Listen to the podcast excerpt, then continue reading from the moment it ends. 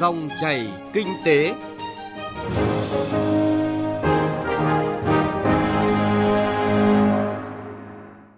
Biên tập viên Bá Toàn và Bảo Ngọc xin chào và cảm ơn quý vị và các bạn đang lắng nghe dòng chảy kinh tế thứ tư ngày 3 tháng 6 năm 2020.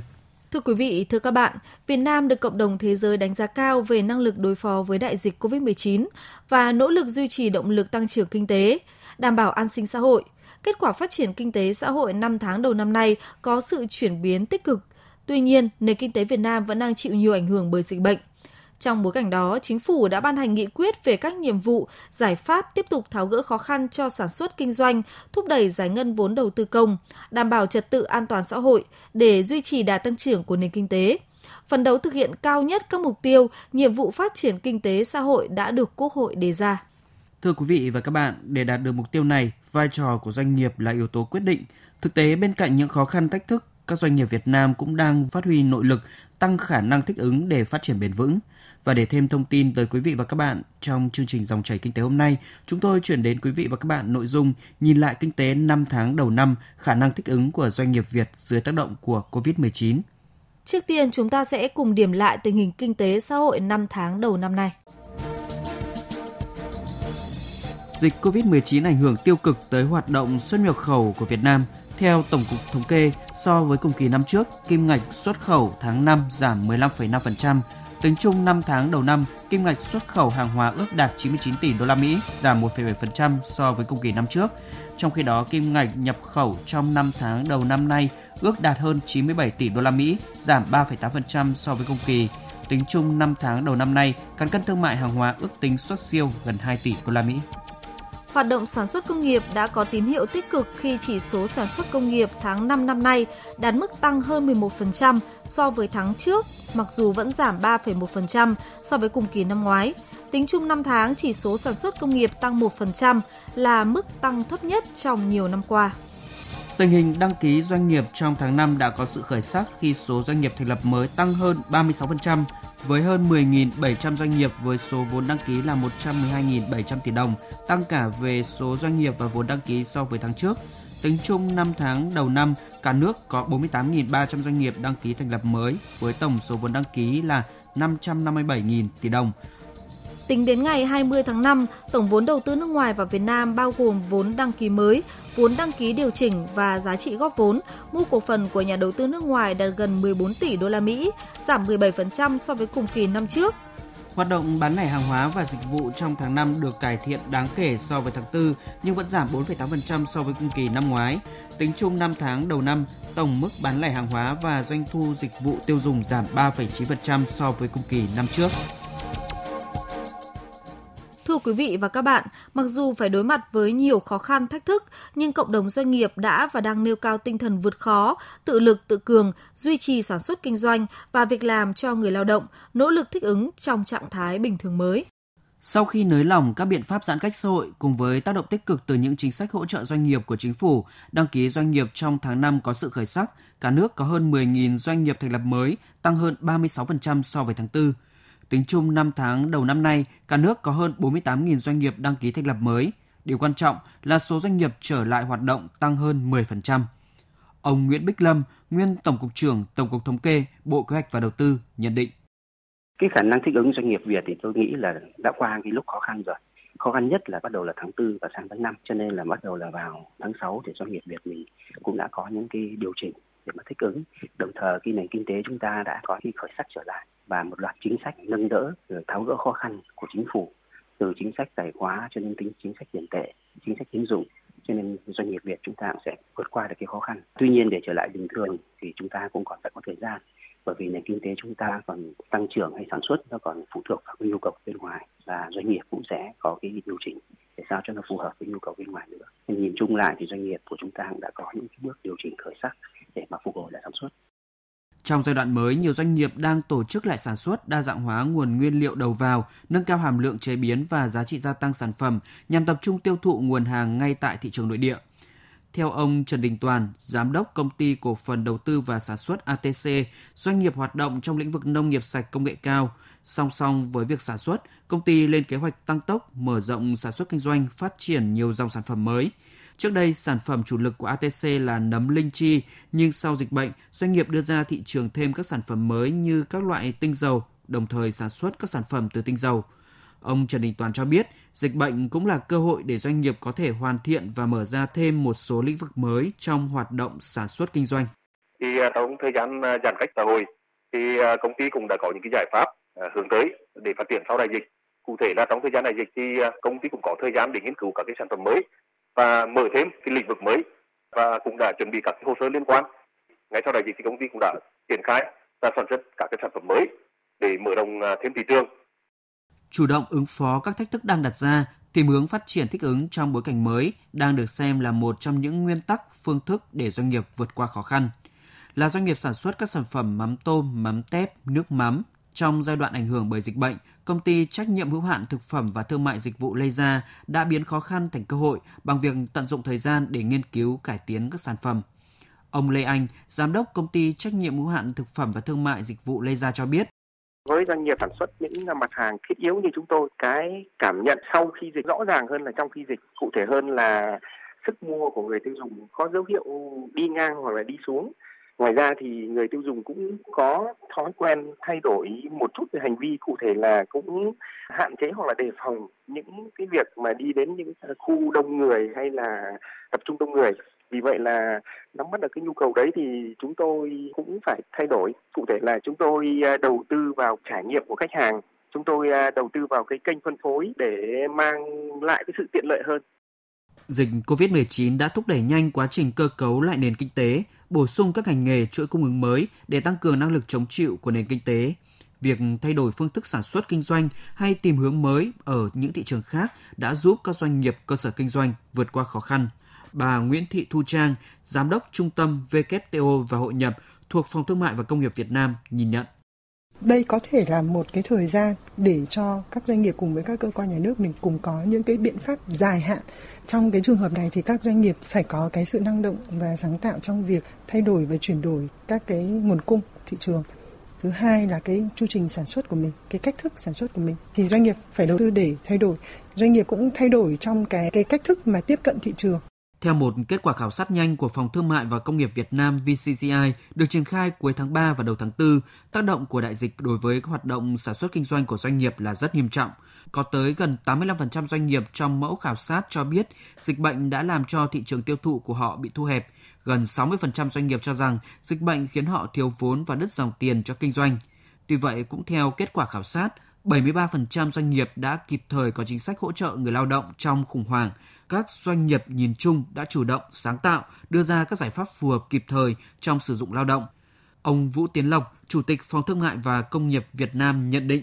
nền kinh tế thế giới sau giai đoạn dịch bệnh sẽ có sự thay đổi, các chuỗi giá trị được thiết lập lại, mô hình kinh doanh mới hình thành. Do vậy, cần những giải pháp nâng cao năng lực để doanh nghiệp có thể trụ vững chúng ta đều biết là thế giới sau đại dịch không còn là thế giới của giai đoạn trước đại dịch mà muốn tham gia thì phải chuẩn bị tốt cả về thể chế cả về cơ sở hạ tầng và nguồn nhân lực cho đó là cái điều vô cùng quan trọng đối với chính phủ hiện nay để có thể tiếp sức cho các cái doanh nghiệp. Thưa quý vị và các bạn, hiện nay phát huy nội lực là điều kiện tiên quyết để các doanh nghiệp và nền kinh tế vượt qua khó khăn. Quan trọng hơn, trong dài hạn, gia tăng nội lực của doanh nghiệp cũng chính là sự chuẩn bị các điều kiện cần thiết để nền kinh tế Việt Nam tiếp tục phát triển một cách mạnh mẽ và hiệu quả hơn.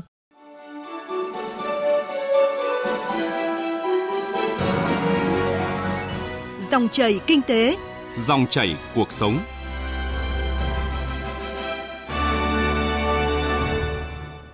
Thưa quý vị và các bạn, Chính phủ vừa ban hành nghị quyết về các nhiệm vụ giải pháp tiếp tục tháo gỡ khó khăn cho sản xuất kinh doanh, thúc đẩy giải ngân vốn đầu tư công và bảo đảm trật tự an toàn xã hội trong bối cảnh đại dịch COVID-19.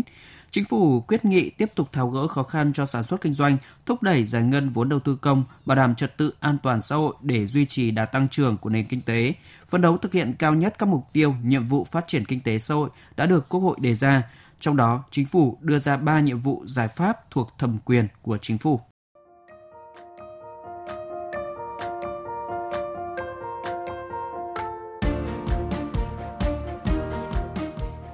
Tháo gỡ khó khăn cho sản xuất kinh doanh, hỗ trợ đối tượng bị ảnh hưởng bởi dịch COVID-19. Cụ thể, giảm 15% tiền thuê đất phải nộp của năm 2020 đối với doanh nghiệp, tổ chức, hộ gia đình, cá nhân đang được nhà nước cho thuê đất trực tiếp theo quyết định, hợp đồng của cơ quan nhà nước có thẩm quyền dưới hình thức trả tiền thuê đất hàng năm, phải ngừng sản xuất kinh doanh do ảnh hưởng của dịch COVID-19 miễn phí bảo lãnh phát sinh trong năm 2020 đối với các khoản vay được chính phủ bảo lãnh cho doanh nghiệp hàng không còn dư nợ đến ngày 31 tháng 12 năm 2019. Để thu hút vốn đầu tư toàn xã hội, chính phủ giao các bộ, cơ quan trung ương địa phương khẩn trương đẩy nhanh tiến độ xem xét giải quyết thủ tục đầu tư cho các dự án theo đề xuất của doanh nghiệp, tuyệt đối không để chậm trễ tồn động hồ sơ chưa giải quyết, chủ động khẩn trương báo cáo cấp có thẩm quyền xem xét giải quyết đối với các vấn đề vượt thẩm quyền. Đồng thời, hướng dẫn xây dựng tiêu chuẩn, tiêu chí an toàn cho từng loại hình sản xuất kinh doanh, đảm bảo mục tiêu kép phòng chống dịch tốt và tạo điều kiện cho doanh nghiệp hoạt động sản xuất kinh doanh an toàn phù hợp với các biện pháp phòng chống dịch COVID-19 theo giai đoạn. Đẩy mạnh thực hiện và giải ngân vốn đầu tư công, chính phủ cho phép không áp dụng quy định tiết kiệm 10% tổng mức đầu tư đối với dự án khởi công mới trong kế hoạch đầu tư công trung hạn 2016-2020 và được bố trí vốn từ kế hoạch đầu tư công năm 2020 tiếp tục giả soát các quy định về ngân sách đầu tư xây dựng, tháo gỡ kịp thời các rào cản khó khăn, vướng mắc, tạo điều kiện thuận lợi để nhanh tiến độ thực hiện, giải ngân và nâng cao hiệu quả các dự án đầu tư công.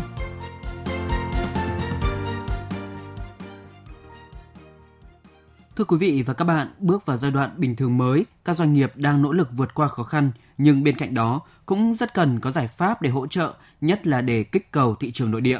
Phóng viên Lệ Hằng ghi nhận tại thành phố Hồ Chí Minh. Đầu tháng 6, Liên minh Hợp tác xã Thương mại Thành phố Hồ Chí Minh, Sài Gòn Co-op đồng loạt triển khai chương trình kích cầu tại 44 siêu thị Coopmart, Coop Extra và hơn 200 cửa hàng Coop Food tại thành phố. Chương trình này sẽ giảm giá đến 50% cho hơn 2.000 sản phẩm là nhu yếu phẩm như gạo, sữa, dầu ăn, thịt cá, hàng đông lạnh, các loại dụng cụ nhà bếp và hàng thời trang. Không chỉ hệ thống phân phối sản phẩm mà nhiều doanh nghiệp ở thành phố Hồ Chí Minh cũng đang đẩy mạnh chương trình này như công ty Việt Nam cổ phần kỹ nghệ xuất sản Vitsan. Ông Phan Văn Dũng, Phó Tổng Giám đốc công ty Việt Nam cổ phần kỹ nghệ xuất sản cho biết. Để đáp ứng cái nhu cầu của người tiêu dùng, Vitsan cũng tung ra một số sản phẩm mới, à, có nhiều cái chương trình khuyến mãi hấp dẫn trong tất cả các hệ thống siêu thị cũng như à, hệ thống à, cửa hàng Vitsan để kích cầu tiêu dùng. Ông Phạm Văn Việt, Tổng Giám đốc công ty trách nhiệm hữu hạn Việt Thắng Sinh cho biết, công ty tính triển khai nhiều chương trình khuyến mại. Tuy nhiên, nỗ lực của mỗi doanh nghiệp là chưa đủ, nên ông Việt đề nghị cơ quan chức năng tiếp tục đẩy mạnh cuộc vận động người Việt Nam ưu tiên dùng hàng Việt Nam, hỗ trợ doanh nghiệp tuyên truyền quảng bá thương hiệu hàng Việt Nam có chất lượng tốt và tăng cường chống hàng gian hàng giả. Hỗ trợ cho doanh nghiệp cạnh tranh bình đẳng trên cái thị trường Việt Nam, không để cho hàng gian, hàng giả, hàng nhái, không rõ nguồn gốc đánh lừa để tiêu dùng. Sau dịch bệnh, để doanh nghiệp khôi phục lại sản xuất, kinh doanh, điều quan trọng nhất là giải quyết đầu ra cho sản phẩm. Trong khi thị trường xuất khẩu đang rất khó khăn, thì kích cầu ở thị trường nội địa là giải pháp thiết thực nhất hiện nay.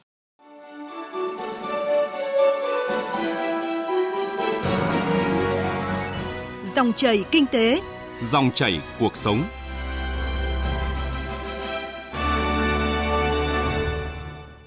Thưa quý vị và các bạn, như chúng tôi đã thông tin, năm tháng qua, có nhiều doanh nhân, doanh nghiệp đã, đang nỗ lực trong nhiều khía cạnh.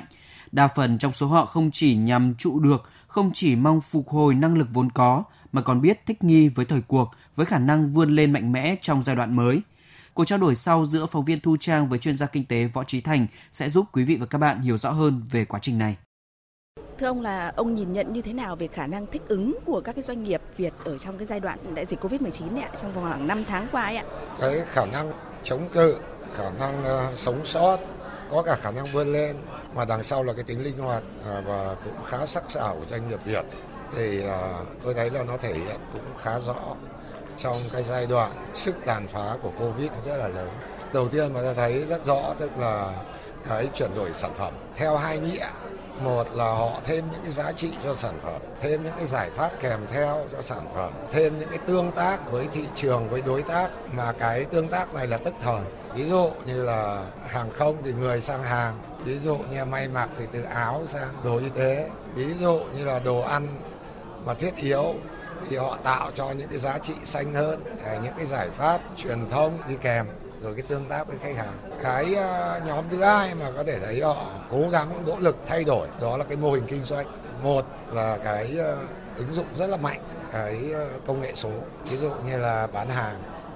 qua mạng. Ví dụ như là thay đổi cái cung cách quản trị, tương tác nội bộ. Ví dụ như là việc thiết lập ra những cái tổ phản ứng nhanh, giống như cách làm ban chỉ đạo của chính phủ nhanh gọi là thời chiến trước cái tình hình rất là khó khăn. Cái nhóm thứ ba thấy cũng rất rõ tức là họ nỗ lực hết sức và đây là cái biện pháp rất là truyền thống giảm chi phí. Cắt giảm đến cái mức là có thể là chấp nhận một cái thời gian ngắn ngủi là ngủ đông. Thế nhưng mà trong cắt giảm chi phí thì thấy cái chất Việt rất rõ, tức là nói đến người lao động buộc phải luân chuyển, buộc phải giãn, buộc phải giảm lương, thậm chí là buộc phải cắt nhân công. Thì đấy bao giờ cũng là biện pháp cuối cùng trong cắt giảm chi phí. Và ngay những cái khó khăn nhất thì họ cũng cố gắng giữ lại cái đội ngũ co nhất, chuyên nghiệp nhất, cần thiết nhất. Để khi mà có điều kiện thì họ có thể phục hồi nó nhanh. Và một cái nắm bắt thông tin nữa là cái cái cách thức hỗ trợ của bộ ngành của chính phủ. Thì họ cố gắng tận dụng rất là tốt như là hỗ trợ để đảm bảo cái an toàn cho người lao động, hay là thông quan hay là các gói hỗ trợ giãn hoãn thì họ cũng tận dụng. Thì tất cả những cái đấy thì nó là tổng hợp lại. Bên cạnh cái mà tôi muốn nói là cái tính linh hoạt, cái khả năng chống trị, cái sống còn, cầm cự rất mạnh mẽ, tức là cái ý chí phải sống và sống tốt. Ờ, trên cái tinh thần đó, đó thì ông nhìn nhận là ngay cả là các cái cơ quan quản lý nhà nước chẳng hạn thì cũng đã có cái khả năng thích ứng như thế nào để có thể hỗ trợ cho các cái doanh nghiệp Việt để họ có được cái khả năng ờ, thích ứng như là chúng ta vừa mới nêu ạ. Đối với cơ quan ờ, nhà nước thì tôi nghĩ cái chữ đồng hành là một cái phản ánh khá rõ trong cái giai đoạn 5 tháng qua. Và cái đồng hành ấy nó thể hiện ở mấy cái bước. Cái bước đầu tiên ấy là muốn yên ổn muốn có một cái thị trường được uh, mở. Thì ít nhất là thị trường trong nước thì đầu tiên là phải khống chế được dịch thế cho nên là cái này thì đây là câu chuyện ít nhiều thành công của Việt Nam với cái chi phí không cao và được thế giới là đánh giá cao. Cái lý do là cái cách chống của Việt Nam thì cũng khó có nước nào học được. Tốc độ phản ứng này, cơ chế phản ứng này như ban chỉ đạo, cái thể chế phản ứng đều là tốt, vừa gắn kỹ trị, tức là các chuyên gia tốt với cái ờ, quyết nhanh và cái thực thi tốt và cái thực thi nó lại tạo ra một cái sự đồng lòng cái ờ, bước tiếp theo Việt Nam làm rất là nhanh. Tức là ngay từ giữa tháng 2 ví dụ như bộ kế đầu tư được thủ tướng là giao cái trách nhiệm là chủ trì phối hợp xây dựng các cái chính sách hỗ trợ giảm bớt cái khó khăn cho người dân doanh nghiệp. Thì từ giữa hai bắt đầu đã bàn. Và thấy chúng ta thấy là ít nhiều những cái giải pháp của chính phủ đã tương đối tương đối kịp thời và cũng đủ linh hoạt quyền chuyển để bám theo cái thời cuộc có chỉ thị 11, có nghị quyết 41, có nghị quyết 42 và bây giờ là một cái nghị quyết về miễn giảm thuế phí đang chờ Quốc hội thông qua. Vâng, thưa ông là ông gợi mở một vài những cái giải pháp nào đó mà nên hướng tới ở trong giai đoạn tới để cùng với khả năng thích ứng của các cái doanh nghiệp Việt thì chúng ta sẽ có thể phục hồi kinh tế tốt hơn và đóng góp vào tăng trưởng chung ạ rất nhiều doanh nghiệp không chỉ là thích ứng để cầm cự, để tồn tại. Thế mà còn họ có một cái ý chí vươn lên với một cái khát vọng tầm nhìn tốt hơn. Tức là ngay trong bây giờ, cái cách thích ứng của họ, rồi thì công cuộc chuẩn bị của họ, nó đã gắn với cái tái cấu trúc doanh nghiệp rồi. Thị trường đối tác, sản phẩm, cách thức quản trị, phương thức quản trị, quản lý rồi. Để chuẩn bị cho một cái giai đoạn mới. Mà người ta hay nói là sau dịch hay là hậu dịch. Thế đối với cơ quan à, nhà nước thì tôi nghĩ, và cùng với đó thì tôi được biết là đang làm rất là giáo diết hai chuyện. Cho cái giai đoạn mà cầm cự, tồn tại, phục hồi của doanh nghiệp, tức là cái ờ, thu hút đầu tư, các cái dòng đầu đầu tư nước ngoài, làm sao kết hợp được doanh nghiệp trong nước tạo một cái sức mạnh mới. Thế và cái thứ hai là cũng sẽ bám sát tình hình. Có thể có những phương án, có những gói tạm gọi là hỗ trợ hoặc kích thích kinh tế cho cái giai đoạn phục hồi và phát triển mà lại gắn với tiếp tục tái cấu trúc cái nền kinh tế này và cũng nỗ lực đẩy mạnh cái cải cách bộ máy cải cách hành chính. Vâng, xin cảm ơn ông. Cảm ơn phóng viên Thu Trang và chuyên gia kinh tế Võ Trí Thành với những thông tin bao quát về khả năng thích ứng của các doanh nghiệp Việt giai đoạn 5 tháng đầu năm. Đặc biệt, ông cũng đã thông tin, gợi mở những vấn đề cơ quan chức năng cùng chính phủ nên quan tâm, thúc đẩy thời gian tới để giới doanh nhân, doanh nghiệp có thể phát huy khả năng thích ứng sáng tạo nhiều hơn nữa, đóng góp vào tăng trưởng chung của toàn nền kinh tế. Tới đây, thời gian của dòng chảy kinh tế cũng đã hết. Chương trình hôm nay do Bá Toàn và nhóm phóng viên kinh tế thực hiện. Xin chào và hẹn gặp lại quý vị và các bạn.